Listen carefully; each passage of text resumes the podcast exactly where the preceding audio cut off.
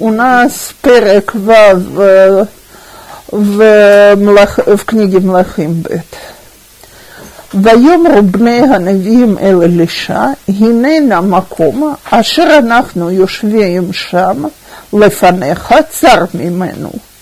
נלך נא עד הירדן, וניקחה משם איש קורה אחד, ונעשה לנו שם מקום לשבת שם, ויאמר לכו.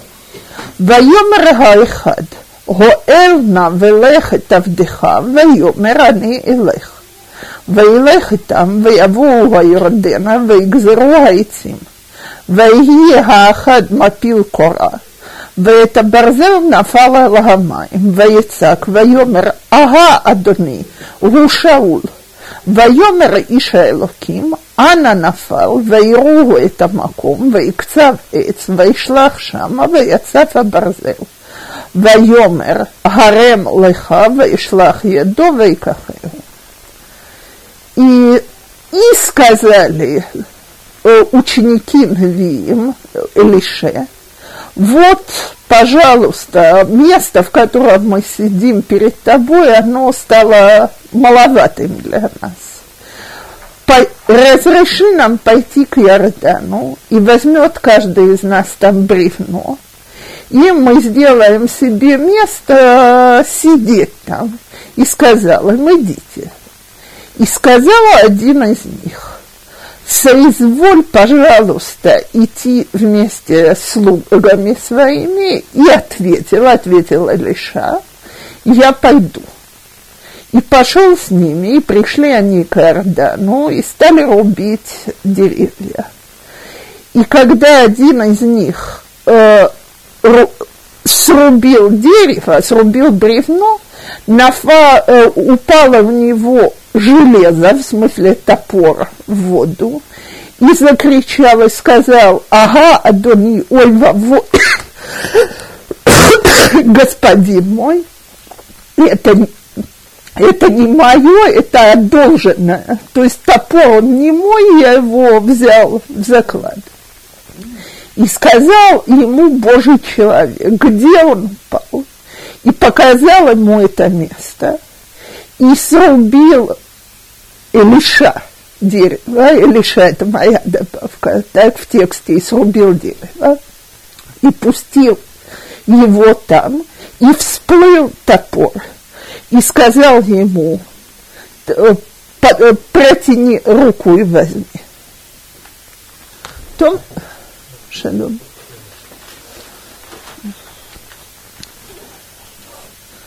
Значит, интересная история.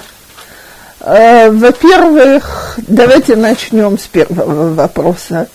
Посук у нас начинается со слова «и». Если он начинается со слова «и», он явно связан с предыдущей историей. Предыдущая история – это проказа Наамана. Какова связь между ней и тем, что мы сейчас читали, непонятно. Дальше – Значит, в чем именно заключается просьба учеников пророческих, так? И уж, ладно, значит, они решили там строить, у них какой-то строительный проект, так?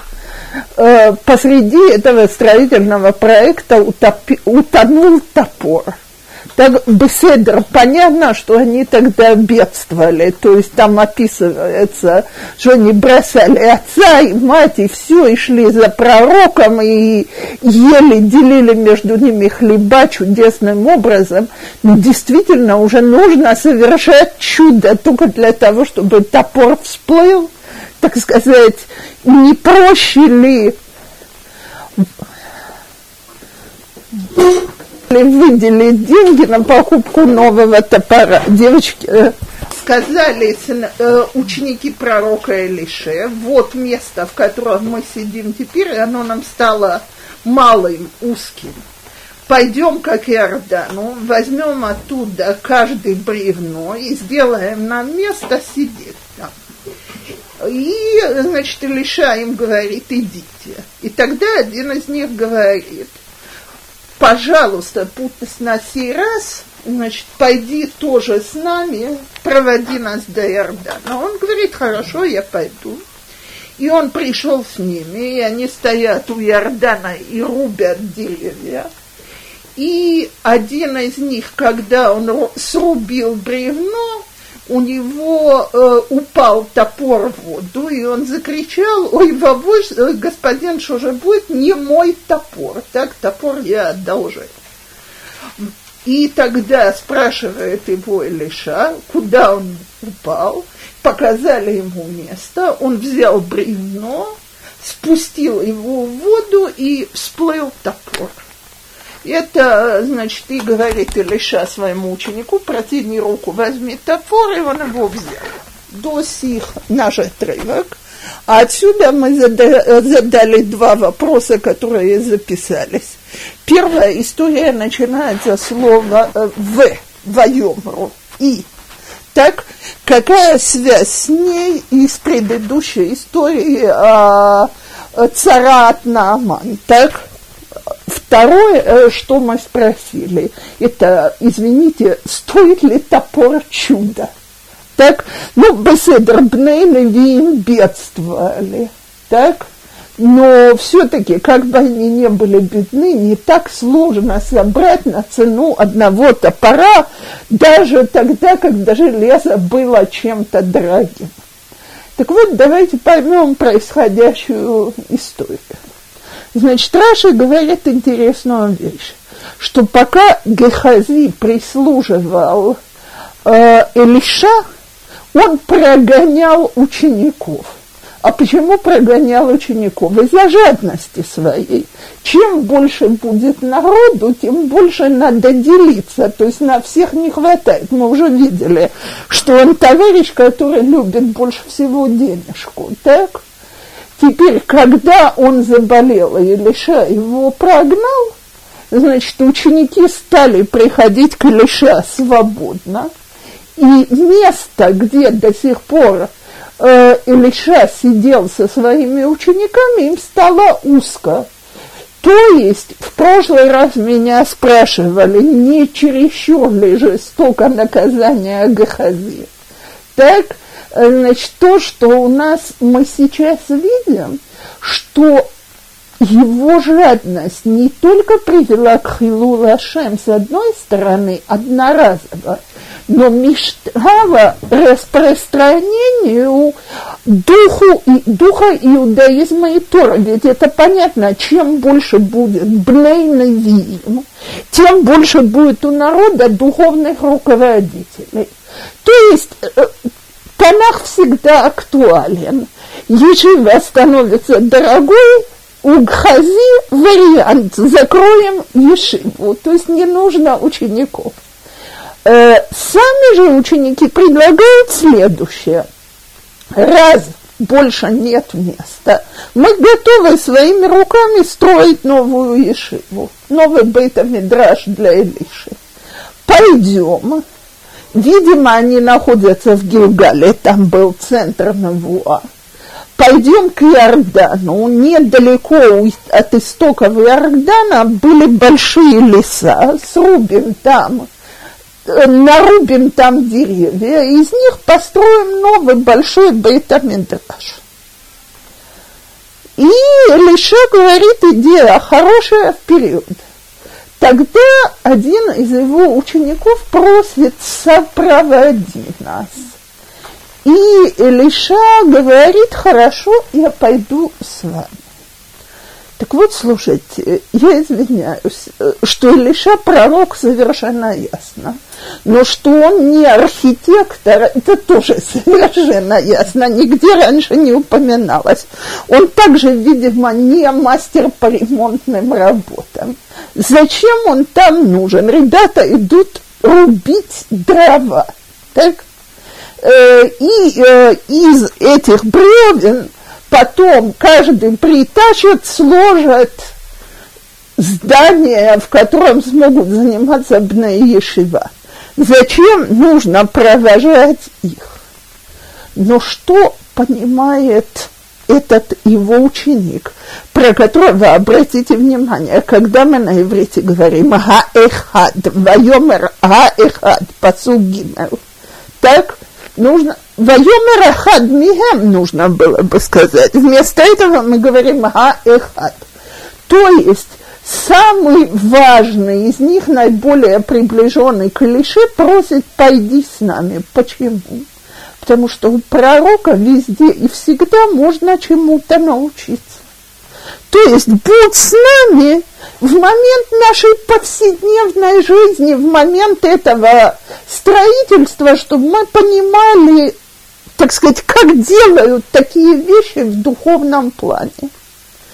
И Илиша говорит, я пойду, то есть он принимает эту идею, да, важно, чтобы он их сопроводил, ну, э, так сказать, я не знаю, ли он уже тогда видел в пророческом духе это чудо, которое он сотворит в водах Иордана, но всегда может быть, что можно научиться чему-то духовному. И теперь, я уже сказала, совершенно ясно, что Бне Аневим страдали от нищеты. То есть это история, которой Нааман поверил в секунду, что они пришли без одежды и без еды. Э, то, что Гехази за, за главу до этого говорит, так как их кормить, как я поделю там хлеб, который принесли на всех, этого мало. Но все-таки, ну какова может быть цена топора? Так? И сказать, что это экономическая катастрофа, ладно, раньше мы говорили про чудо, у нее хотят отобрать двоих детей за долг, продать их в рабство. речь идет о большой сумме денег. Но тут о чем идет речь? Ну, чему их хочет научить Илиша?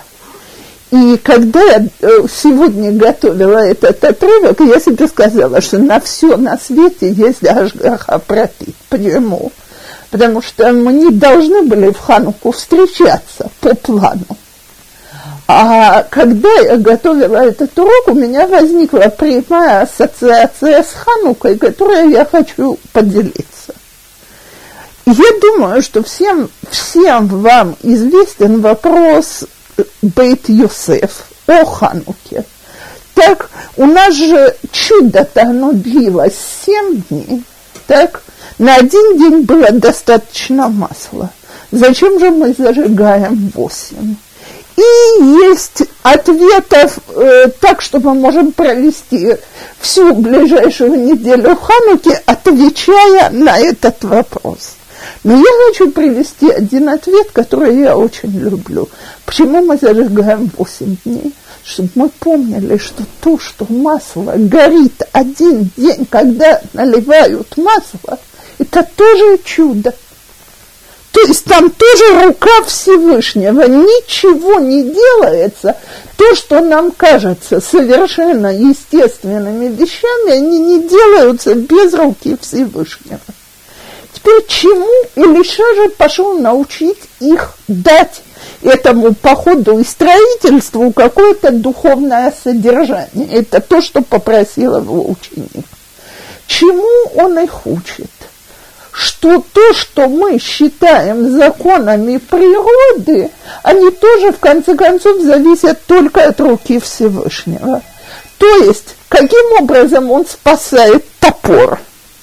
Он берет отрубает бревно и пускает его в воду. Бревно затонет, на него ложится это лезвие топора, и оно всплыло на, лежа на бревне. То есть происходят две вещи, которые противоречат обычному порядку вещей. Мы ожидаем, что дерево должно всплывать, а железо утонуть и заржаветь там в воде. Показывает им Лиша, что по желанию Всевышнего все природные качества могут измениться. Дерево утонуло, подгребло под себя э, то есть на себя приняло эту железку и подняло его вверх. Это, это а, так у нас два, у нас два да, чуда в одном, то есть показать, что материал, так, хомер, то, что мы называем, так, и считаем, что есть какие-то материальные законы в природе, все эти материальные законы, они зависят от рук Всевышнего. И я вам хочу сказать, э, я думаю, что все абсолютно знают э, этот мидраж al Раби Ханина Бендоса и его невестку, которая по ошибке налила уксус вместо масла.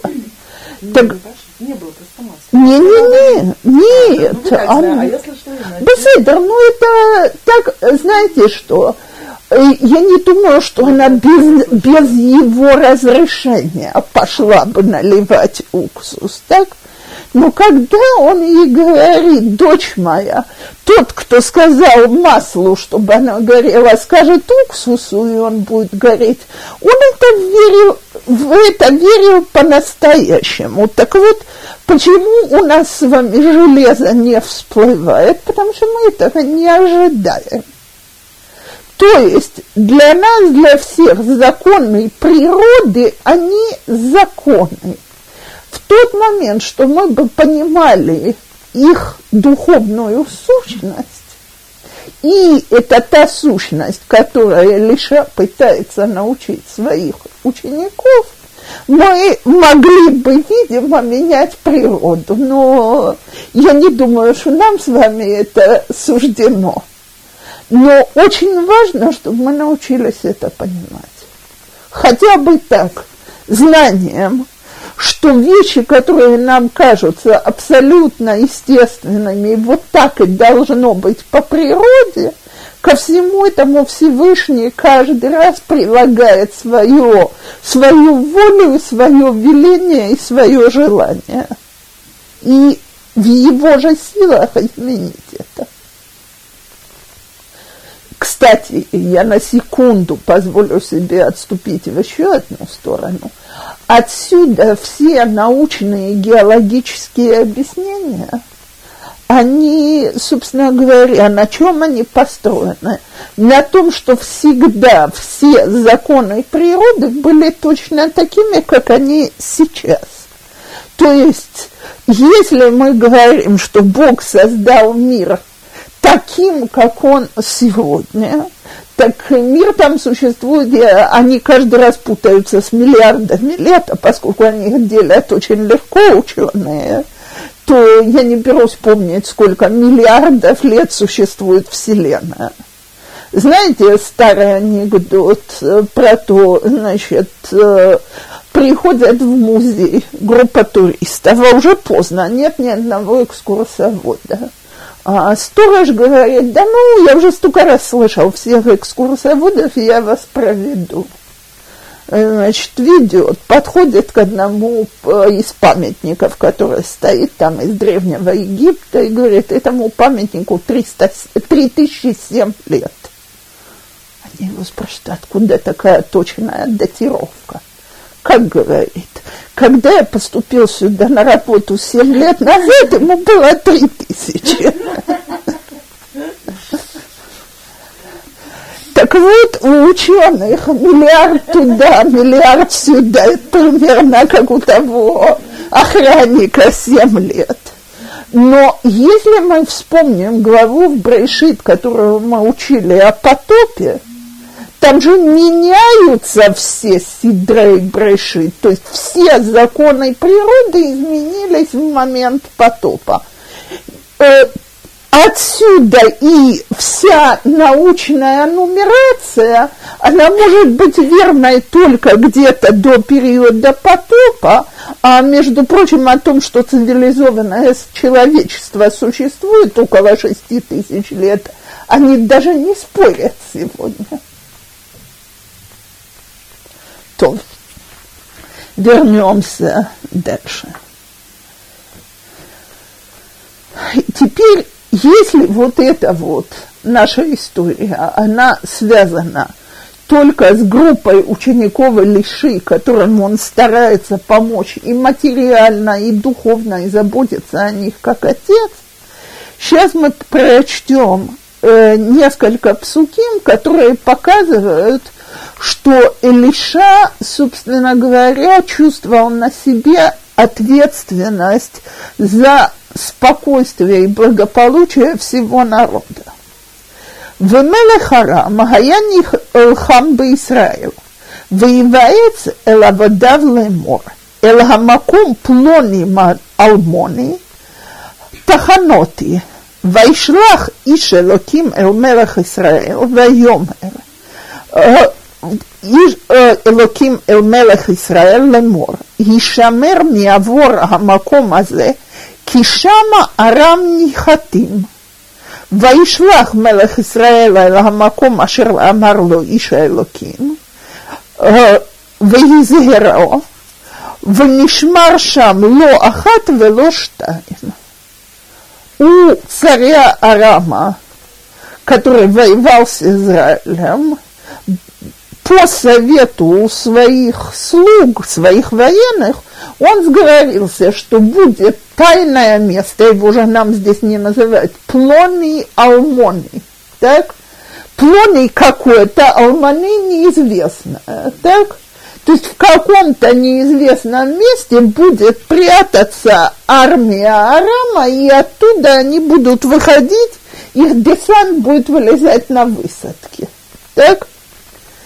И послал э, человек Божий к царю Израиля сказать ему, охраняй это место, потому что там будет десант Арама.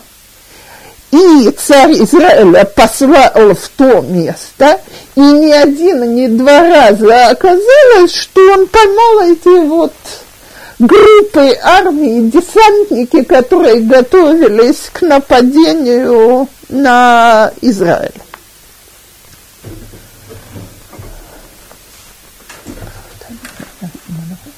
לב מלך ארם על הדבר הזה. ויקרא אל עבדיו, ויאמר אליהם, הלא הגידו לי מי משלנו אל מלך ישראל. И взволновало сердце царя Арама из-за этой вещи. И позвал он к себе своих рабов, своих слуг, и сказал им, ну-ка скажите мне, тут, значит, то, что называют микрокацар, то есть текст, в котором не хватает слов Кто из наших доносит царю Израиля? как из раза в раз повторяется эта история, что я посылаю группу разведчиков, группу десантников э, в тайное место, и каждый раз царь Израиля там ждет. Что-то ненормальное, нужно найти изменника. ויאמר אחד מעבדיו, לא אדוני, לא אדוני המלך, כי אלישע הנביא אשר בישראל יגיד למלך את הדברים Ашер ты добер бахедер мишкавеха. Теперь посмотрите, насколько Илиша стал известным. Один из слуг э, царя Арама говорит ему, при чем тут доносчики, предатели и так далее. У евреев есть секретный радар, так, который ловит любую информацию. Это Илиша все, что ты говоришь в свой, э, так сказать, хедер мишкавха, даже то, что ты со своей женой разговариваешь у себя в спальне, то он видит и знает. То есть он пророк, ничего от него скрыть нельзя то Арам, Мелех Арам решает, что с такой историей необходимо бороться в корне. То есть для того, чтобы Арам мог как-то победить Израиль, значит, первым делом нужно взять в плен Илишу, потому что иначе все попытки Арама обречены на поражение. Вайома. Лху, Вреу и Хау.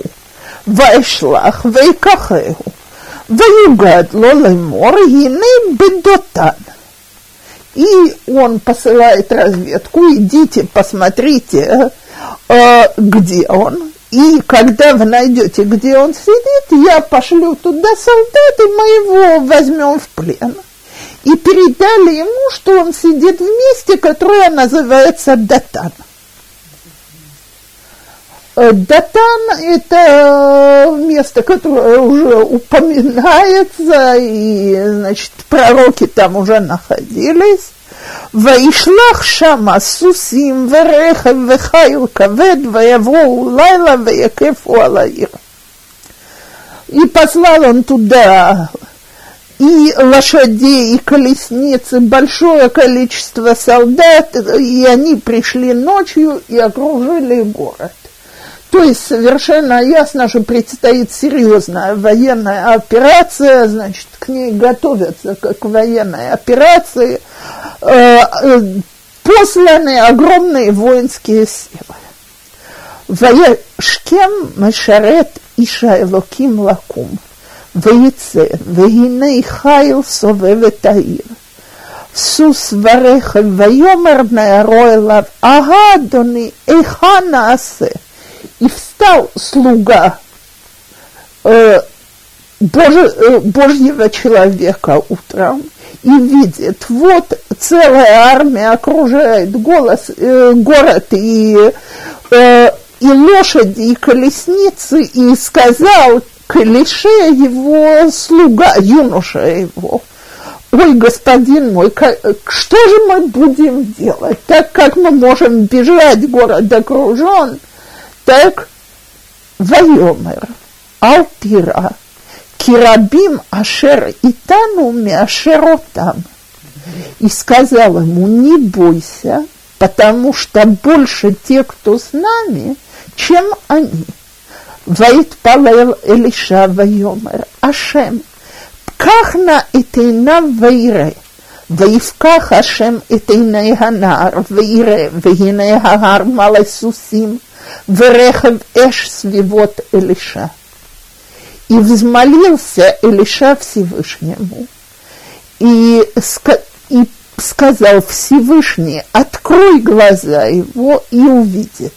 И открыл Всевышний глаза юноши и увидел, вот вся гора, на которой Датан стоит, полна лошадей и огненных колесниц вокруг Илиши то совершенно ясно, что, так сказать, шапку-невидимку Всевышний не надевал на армию, которая защищала Илишу. Но э, если мы это переведем на более современный язык, Всевышний дал этому юноше понять, какие духовные силы вокруг Илиши. То есть э, так, это символы. Кони и огненные колесницы, силы, которые защищают пророка, и он их увидел своими глазами или восприял их своим умом. Как хотите, так и говорите на современном языке.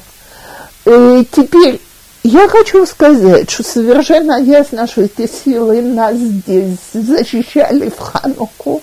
Я же вам сказала, что у меня сегодня ханукальный урок. И защищают нас по сегодняшний день, только нам э, пророк не стоит над нами и не говорит, ребята, откройте глаза и смотрите и увидите. Но я прекрасно помню, как в свое время я совсем девчонкой была – я приехала в страну в 73 году, за полгода до войны Йом-Кипура. Теперь э, всегда говорят, что война чудес – это шестидневная война. Я вам хочу сказать, я не была здесь в шестидневную войну, от мужа я слышала про очень много чудес. Но что война Йом-Кипура была войной сплошных чудес, это я вам могу рассказать, потому что я здесь уже сидела. И наше, у нас в Израиле в это время настроения были такие. Знаете, что такое Вайшман и Ешурон воевать? То есть э, ожирнел Израиль и стал брекаться. То есть все чудеса шестидневной войны, все объявили, что у нас самая замечательная, самая храбрая, самая талантливая армия во всем мире, и такой еще не было.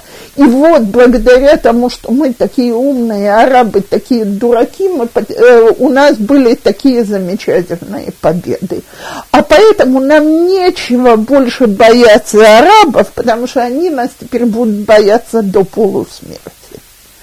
А арабы как раз себе сказали, что, так сказать, когда люди начинают так хвастаться, то они теряют разум, это точно.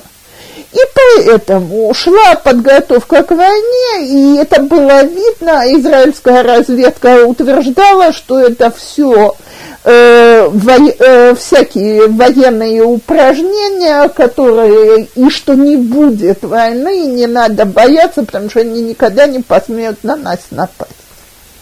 Так вот, цепочка чудес была просто необыкновенная. Э, но я сейчас не буду вдаваться, это когда-нибудь стоит посидеть и рассказать подольше, но я хочу привести только два примера. Э, значит, во-первых, то, что война началась в Йом-Кипур, и они считали, что это еврейский минус, это был еврейский плюс. Почему? Потому что не сегодня, но 35 лет тому назад место еврея в Йом-Кипур во всем Израиле, в том числе и в нерелигиозных кварталах, было в синагогах. Поэтому с первой тревогой просто стали подходить грузовики, мужчины выходили, кто в талитот, кто оставлял талитот в синагоге, садились на грузовики, их везли на фронт. То есть мобилизация была проведена в считанные часы. Но и эти считанные часы надо было как-то держаться. А сирийцы, ну, просто скатились с голландских высот – и, значит, доехали до 20 с лишним километров перед Кенеретом.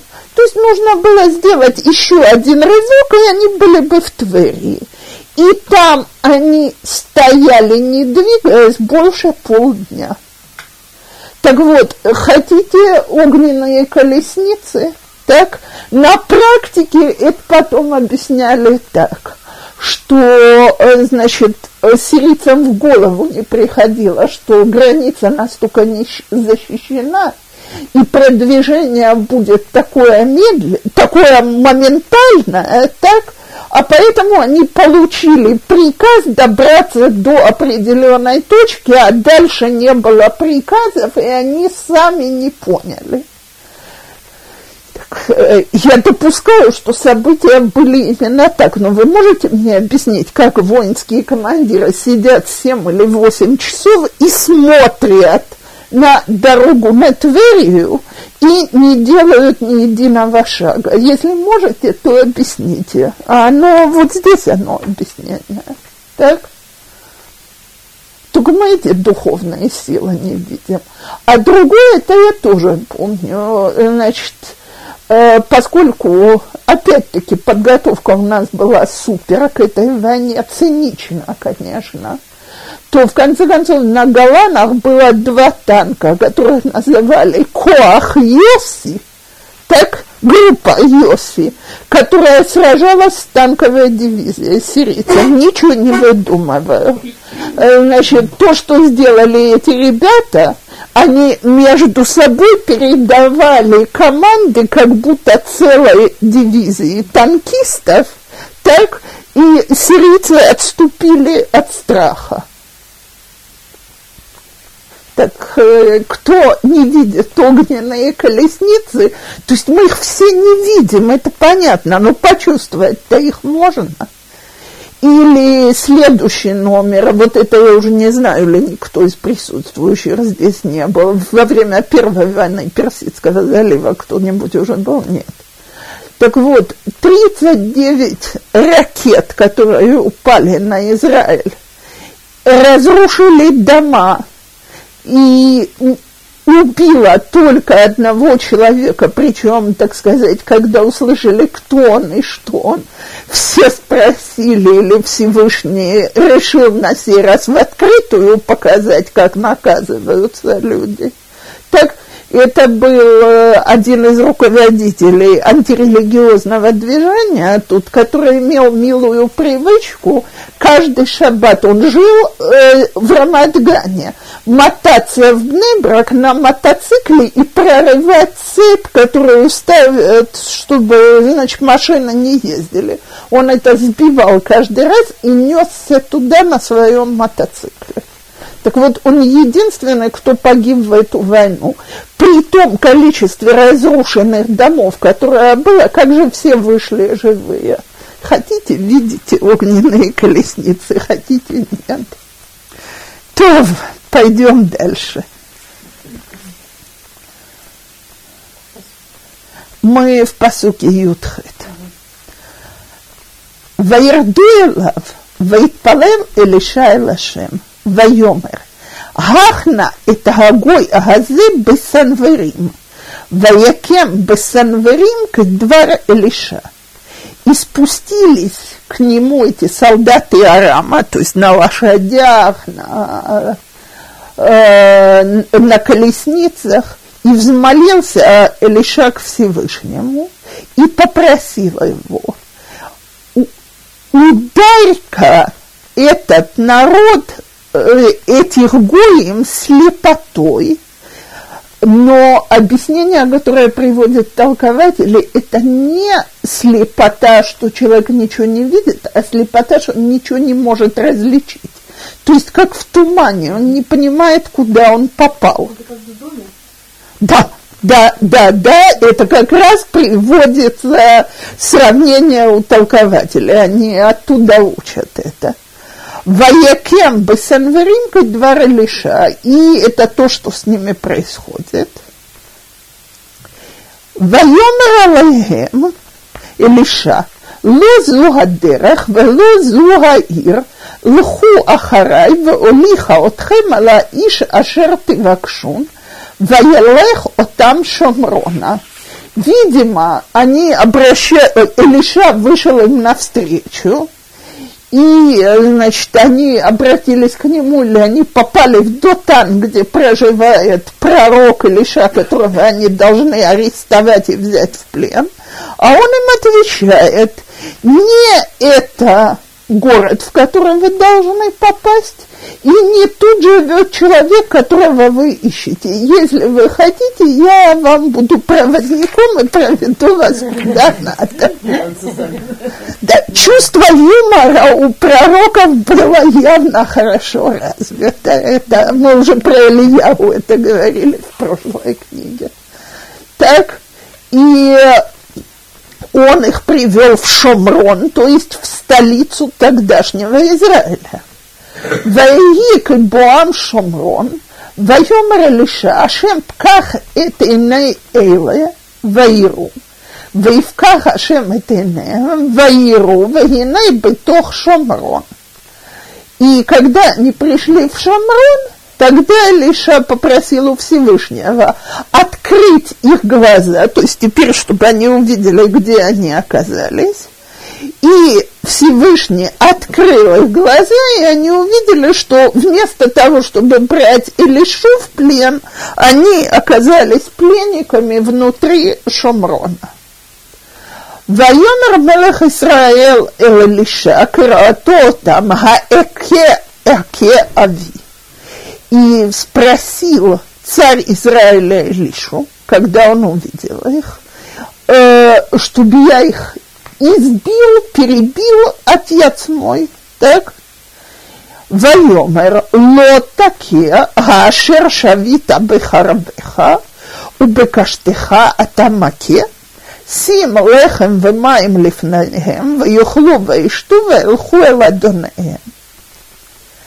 и сказал ему, не, не бей тех, кого ты взял в плен своим мечом и, свои, э, и своим луком.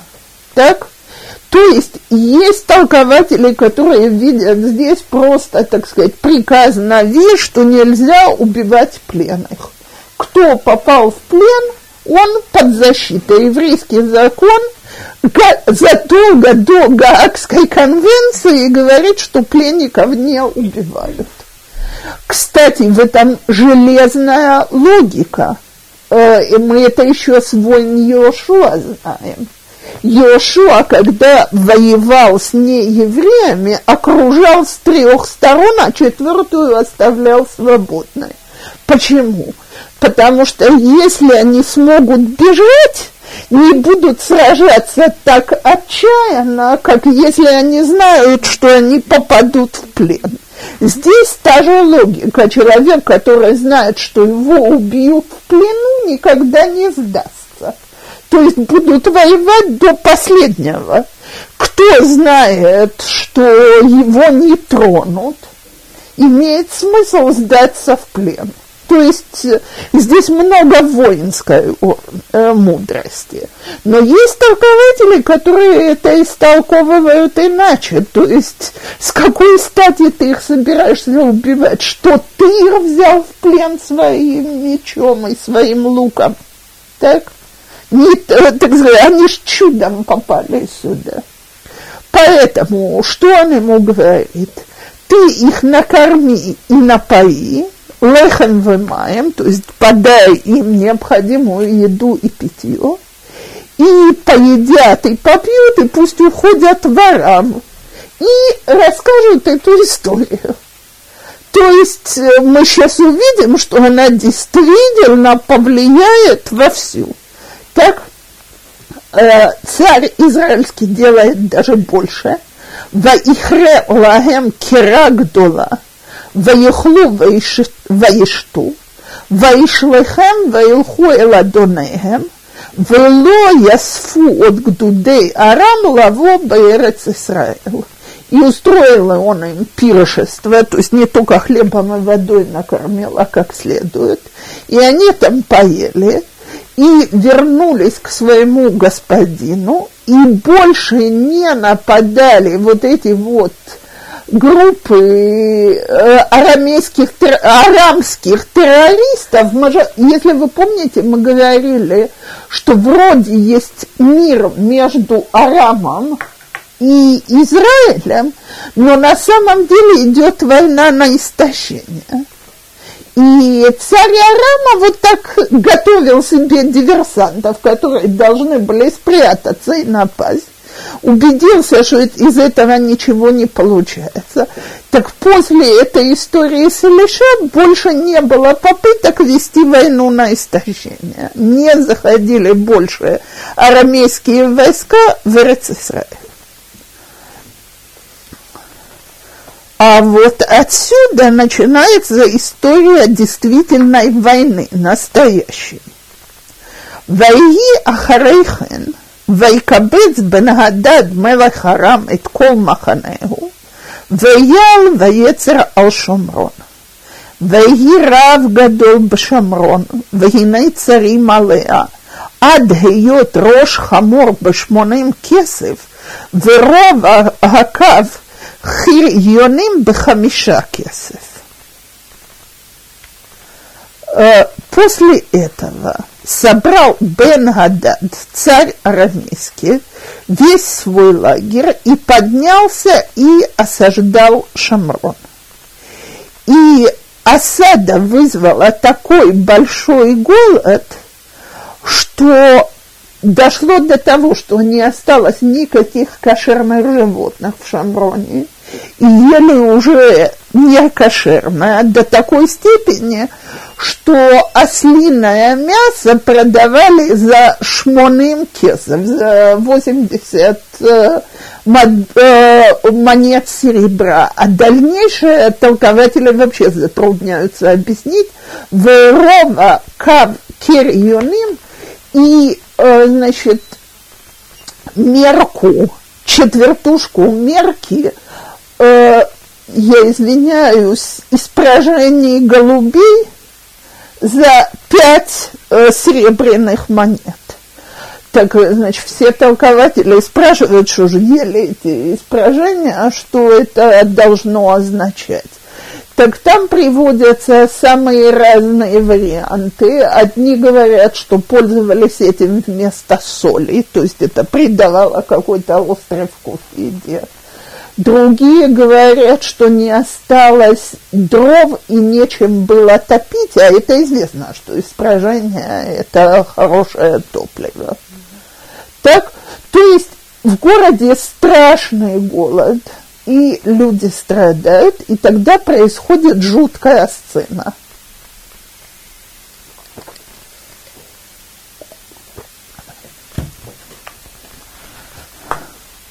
Ваиги не надо, Юховет, честное слово, больше не надо. Ваиги мелех Исраэль овер Аллахома, ואישה צעקה עליו לאמור, הושיע אדוני המלך. Теперь, э, видимо, регулярно царь Израиля обходил город, то есть в районе осады, посмотреть или не прорвались, что происходит и так далее. И вот когда он так, э, в один из дней, что он так шел, закричала к нему женщина, «Спаси меня, господин царь, царь господин наш!» В Вайомер Эл Йошиэх Ал Йошиэх Хашем, Меай Ношиэх, Аминагорен Оминагекев. И ответил ей, если тебя Всевышний не спасает, как я тебя спасу, откуда я возьму? Из виноградника, из э, поля, так? То есть тут голод, он понял, что то, что она просит, это спаси от голода – и, значит, все поля, все виноградники, они все за стенами Шомрона. Если Бог нас не спасает от голода, то кто же нас спасет? Так, что я могу сделать? Вайомер лагамелых, малах. Все-таки он немножко успокоился, и он ее спрашивает, что ты хочешь, эту женщину. И вот отсюда начинается просто кошмарная история. ותאמר האישה הזאת אמרה אליי, תני את בנך ונאכלנו היום, ואת בני נאכל מחר. ונבשל את בני ונאכלהו, ואומר עליה ביום האחר, תני את בך ונאכלנו, ותרבה את бна. То есть в городе дошли до каннибализма. Так? значит, э, толка, э, тут есть самая, э, история такая, она требует справедливого суда. Она показывает на одну из женщин, которая возле города, и говорит, значит, вот она мне сказала, дай, давай мы сегодня сварим твоего сына и съедим его. Так, а завтра съедим моего сына и моего сына мы съели, а своего сына она спрятала и не дает. То есть она требует справедливости от царя, чтобы он вмешался. Так, э, теперь э, часть толкователей говорят, что речь уже шла про трупы. И вторая хотела припрятать труп своего сына, чтобы есть его сама и не делиться. Э, другие толкователи говорят, что вторая все-таки пожалела своего сына и попыталась его спасти. Во всяком случае, ясно, что ситуация такая, что дошли до полного сумасшествия. То есть, э, если можно требовать справедливого суда, кому положен труп при каннибализме, так, то ясно, что все просто помешаны от голода. ויהי כשמע המלך את דברי האישה, ויקרא את בגדיו, והוא עובר על החמה, וירא העם, והנה עסק על בשרו מבית. Когда услышал это царь, то, что она говорит, разорвал он на себе одежду в трауре и так пошел, в обход крепостных стен, чтобы весь народ видел, что он в трауре о том, что творится. ויאמר, כה יעשה לאלוקים וכה יוסיף, אם יעמוד ראש אלישע בן שפט עליו היום. И сказал, так, значит, клянусь именем Всевышнего, что э, отрублю голову Илиши бен Шафата еще сегодня. Спрашивается, при чем тут Элиша бен Шафат? Значит, три толкования, которые я видела.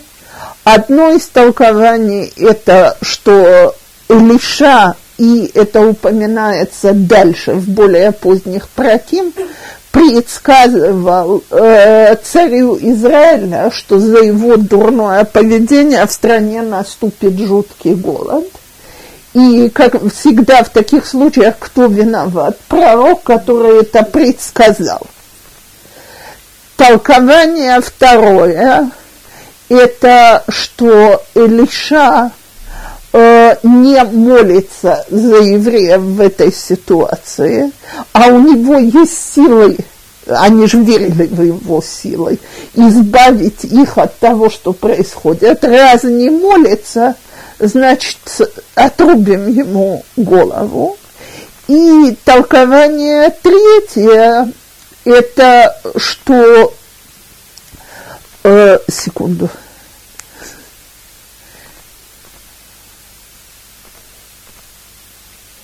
Третье, что когда он привел солдат в Шамрон, так, тем самым он подал Гададу мысль осады Шамрона.